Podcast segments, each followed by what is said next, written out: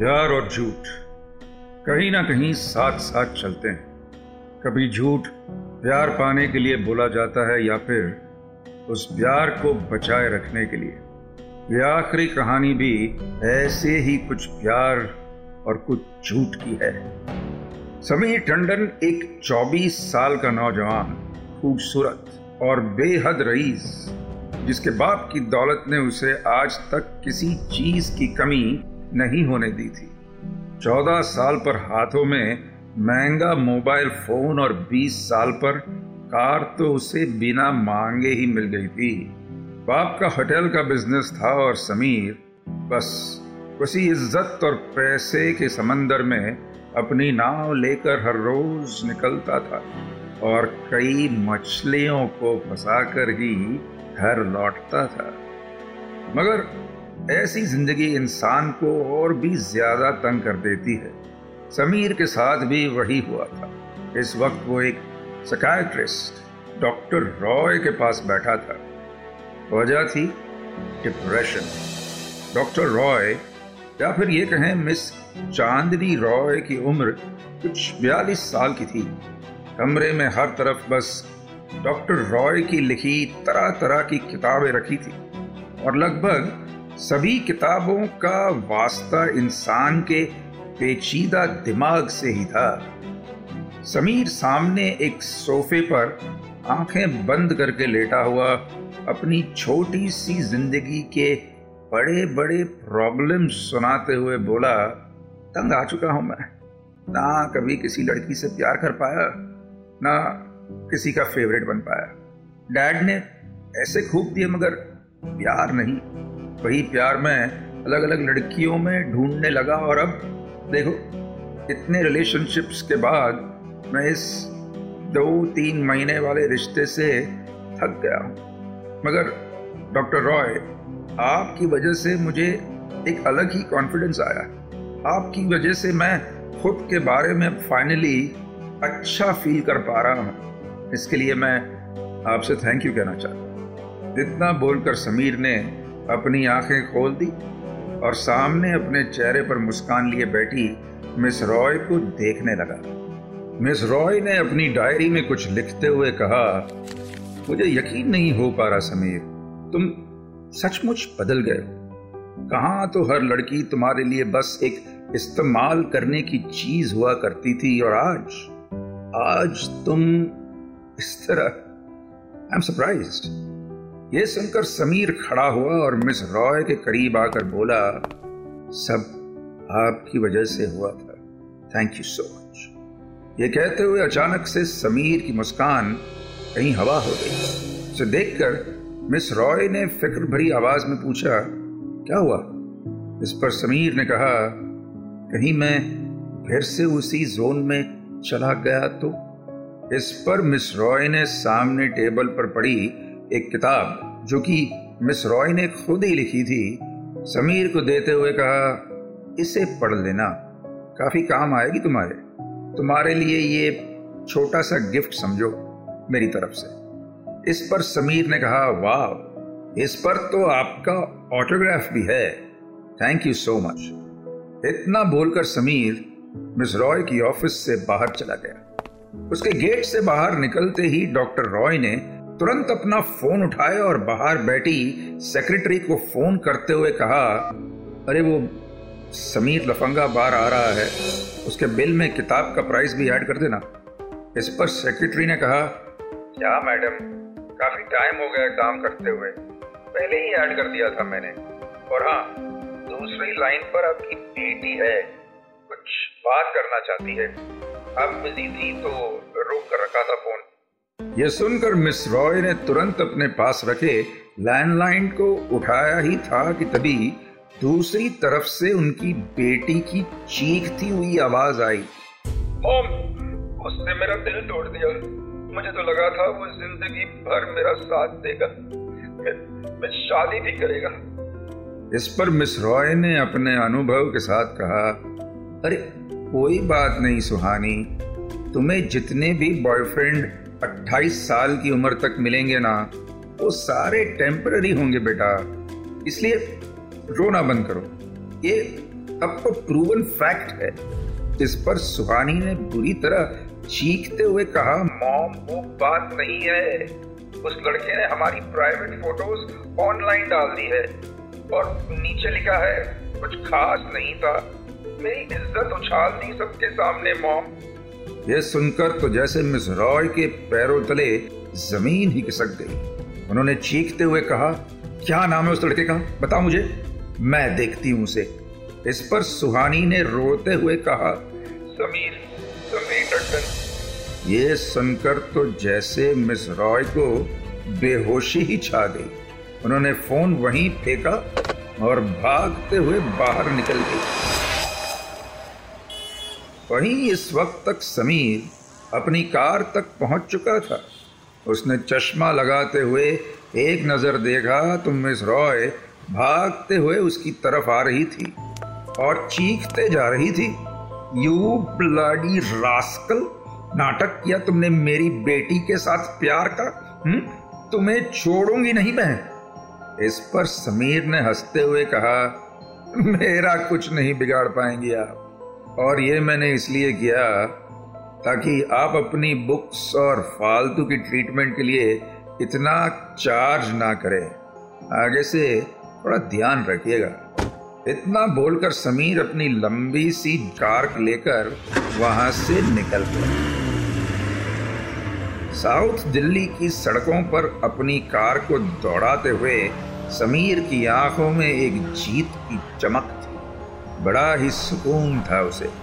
बस कुछ ही घंटों में वो साउथ दिल्ली के उस इलाके में पहुँच गया था, जहाँ उसके जैसे कई रईस लोग रहा करते थे। तभी समीर ने अपनी कार एक बंगले के बड़े से दरवाजे के अंदर डाल दी।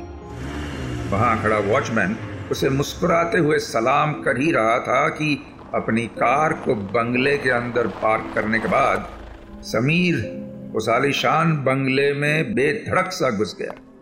ये बंगला दरअसल उसी की तरह अमीर और उसी के बचपन की दोस्त काव्या ओबेरॉय का था। अंदर आकर समीर ने देखा कि काव्या के सामने मिस खन्ना और उनकी बेटी अनामिका बैठी थी। मिस खन्ना ने काव्या को देखते हुए कहा, आपके फादर मिस्टर ओबरॉय से काफ़ी अच्छे टर्म्स हैं अनामिका के डैड के। बस इसलिए जैसे ही हम लोग दिल्ली शिफ्ट हुए, मैं सीधे तुम्हारे पास आ गई बेटा। मेरी बेटी काफ़ी सीधी सादी है। इसने तुम्हारे कॉलेज में ही एडमिशन लिया है। बस अब तुम ही इसे संभाल लेना। यहाँ का चाल चलन सिखा देना इसे। मुंबई के माहौल और यहाँ के माहौल में काफ़ी फ़र्क है। और अनामिका तो वैसे भी कम बोलने वाली लड़की है।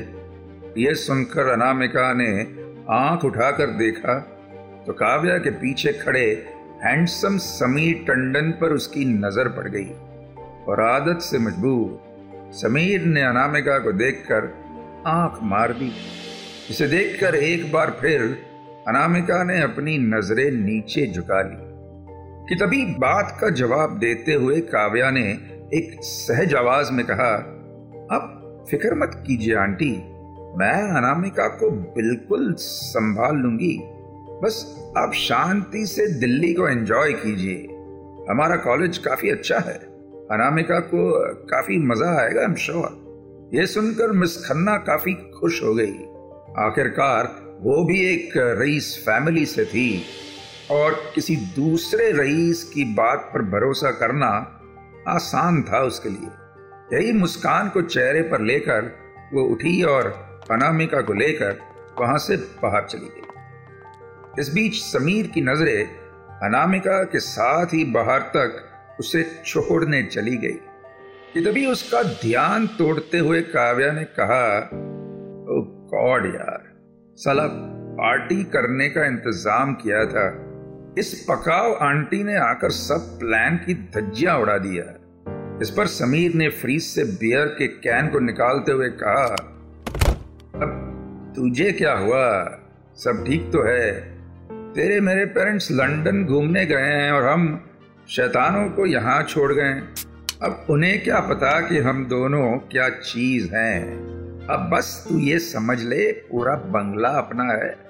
पार्टी करेंगे, जश्न मनाएँगे और भी कई नशों का इंतज़ाम कर सकता हूँ मैं। फिर हमें चाहिए क्या, हा? ये सुनकर काव्या के चेहरे पर मायूसी छा गई। उसने कहा, ये लड़की देखी तूने, अनामिका? काव्या अपनी बात पूरी कर पाती, उसके पहले ही समीर ने तपाक से कहा हाँ देखी ना, बोरिंग है यार, बेंजी टाइप्स। इस पर काव्या ने फुन्नस भरी आवाज़ में कहा किसी बहन जी ने मुझसे मेरा बॉयफ्रेंड छीन लिया। ये सुनकर समीर के मुँह से बियर बाहर निकल गई और वो बुरी तरह से हंसने लगा। वहीं काव्या ने भी इस वक्त तक बियर की एक कैन उठा ली थी। समीर ने हँसी को रोकते हुए कहा, क्या क्या बात कर रही हो यार? तेरी जैसी हॉटी को छोड़ के वो गधा इस लड़की के पीछे चला गया। प्रतीक को तो पक्का पागल खाने भेज देना चाहिए और तुझे वैसे भी कितनी बार बोला था मैंने, इन सब पागलों को छोड़ के मेरी गर्लफ्रेंड बन जा यार। आग लगा देंगे हम दोनों। ये सुनकर काव्या ने खींचते हुए कहा, तू बस यार हर वक्त अपनी सेटिंग में लगा रहता है। चल, अब काम पर लग जा। नया मिशन है तेरे लिए। यह सुनकर समीर अचानक से सतर्क हो गया। तभी एक बड़ी ही गंभीर आवाज़ में काव्या ने कहा, अनामिका को तुझे अपने जाल में फंसाना होगा और पूरी कॉलेज के सामने उसकी इज़्ज़त उतारनी होगी, ताकि उसे पता चले कि उसने किसका बॉयफ्रेंड छीना है। ये सुनकर समीर को थोड़ा आश्चर्य हुआ। उसने पूछा, क्या ये बात अनामिका जानती है कि प्रतीक पहले तेरा बॉयफ्रेंड था? काव्या ने आँखों में गुस्सा लिए बोला, नहीं बस यही गलती है उसकी और इस गलती की सजा उसे भुगतनी होगी। बोल, करेगा ना मेरा काम? यह सुनकर समीर के चेहरे पर मायूसी छा गई। उसने कहा, अरे यार, कभी तो कोई डिफ़िकल्ट मिशन दिया कर। ये अनामिका तो चुटकी में फंस जाएगी यार। मुझे ये काम नहीं करना। इस पर काव्या ने कहा, देख तो बचपन का दोस्त है मेरा। मेरे लिए इतना नहीं कर सकता। ये कहते हुए काव्या का चेहरा थोड़ा मुरझा सा गया। उसे देखकर समीर ने पास रखा लैपटॉप, खोलते हुए कहा, क्या यार, फिर से तेरा इमोशनल ड्रामा। चल, उसका पूरा नाम बता। यह सुनकर काव्या के चेहरे पर भी बड़ी सी मुस्कान आ गई। उसने समीर के पास बैठते हुए कहा, अनामिका खन्ना अभी अभी बॉम्बे से आई है। वहीं फंसाया था उसने प्रतीक को। नाम सुनकर समीर ने तुरंत उसे सोशल मीडिया पर डाला और चंद पलों में ही उसे अनामिका की प्रोफ़ाइल भी मिल गई। बिना कुछ सोचे समझे ही समीर ने एक फ्रेंड रिक्वेस्ट उसे भेज दी। अब बस बाकी रह गया था तो इंतज़ार? रिक्वेस्ट के एक्सेप्ट होने का इंतज़ार? अभी कुछ पाँच मिनट ही बीते थे कि तभी लैपटॉप की स्क्रीन पर लिखा आया कि समीर की रिक्वेस्ट अनामिका ने एक्सेप्ट कर ली है। यह देखकर समीर ने एक नज़र काव्या को देखते हुए बड़ी शान से कहा, देखा, पाँच मिनट बाई द क्लॉक ये तो पिछली वाली से भी तेज निकली। इस पर काव्या ने उसे धक्का मारते हुए कहा हाँ चल चल, अब जादू दिखा दे बेटा अपना, जा. यह सुनकर समीर ने एक लंबी सी अंगड़ाई ली। और अनामिका खन्ना को एक मैसेज भेज दिया। बस, हो गया शुरू सिलसिला। यहाँ से समीर कुछ मैसेज करता और पलक झपकते हुए अनामिका उसका रिप्लाई कर देती।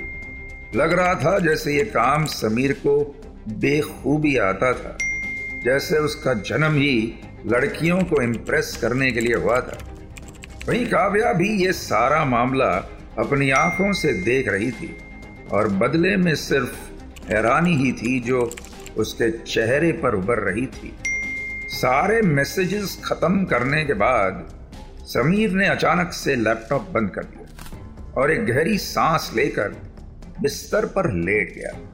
बिल्कुल वैसे ही जैसे कोई मजदूर दिन भर की हमाली के बाद आकर लेट जाता है। उसे इस तरह देखकर काव्या ने कहा, आखिर के मैसेजेस मैं कुछ पढ़ नहीं पाई। कुछ बात बनी क्या उसके साथ? इस पर समीर ने हँसते हुए कहा, हंड्रेड परसेंट ट्रैक रिकॉर्ड है मेरा, मैडम। कल मिलने जा रहा हूँ मैं उसे कॉफ़ी डेट पर। मैंने कहा, था ना? इजी है इजी ये सुनकर तो जैसे काव्या की आँखों में खुशी के साथ साथ एक बदले का जुनून उभर आया। इतनी छोटी उम्र में इस तरह का जुनून सिर्फ़ उन्हीं लोगों की आँखों में दिखाई देता है, जो अपनी किस्मत में दूसरों की किस्मत उजाड़ने की ताकत लिखवा कर आते हैं। काव्य और समीर दोनों ये बात नहीं जानते थे कि उनके ये मस्ती भरे शौक किसी की ज़िंदगी भी उजाड़ सकते हैं।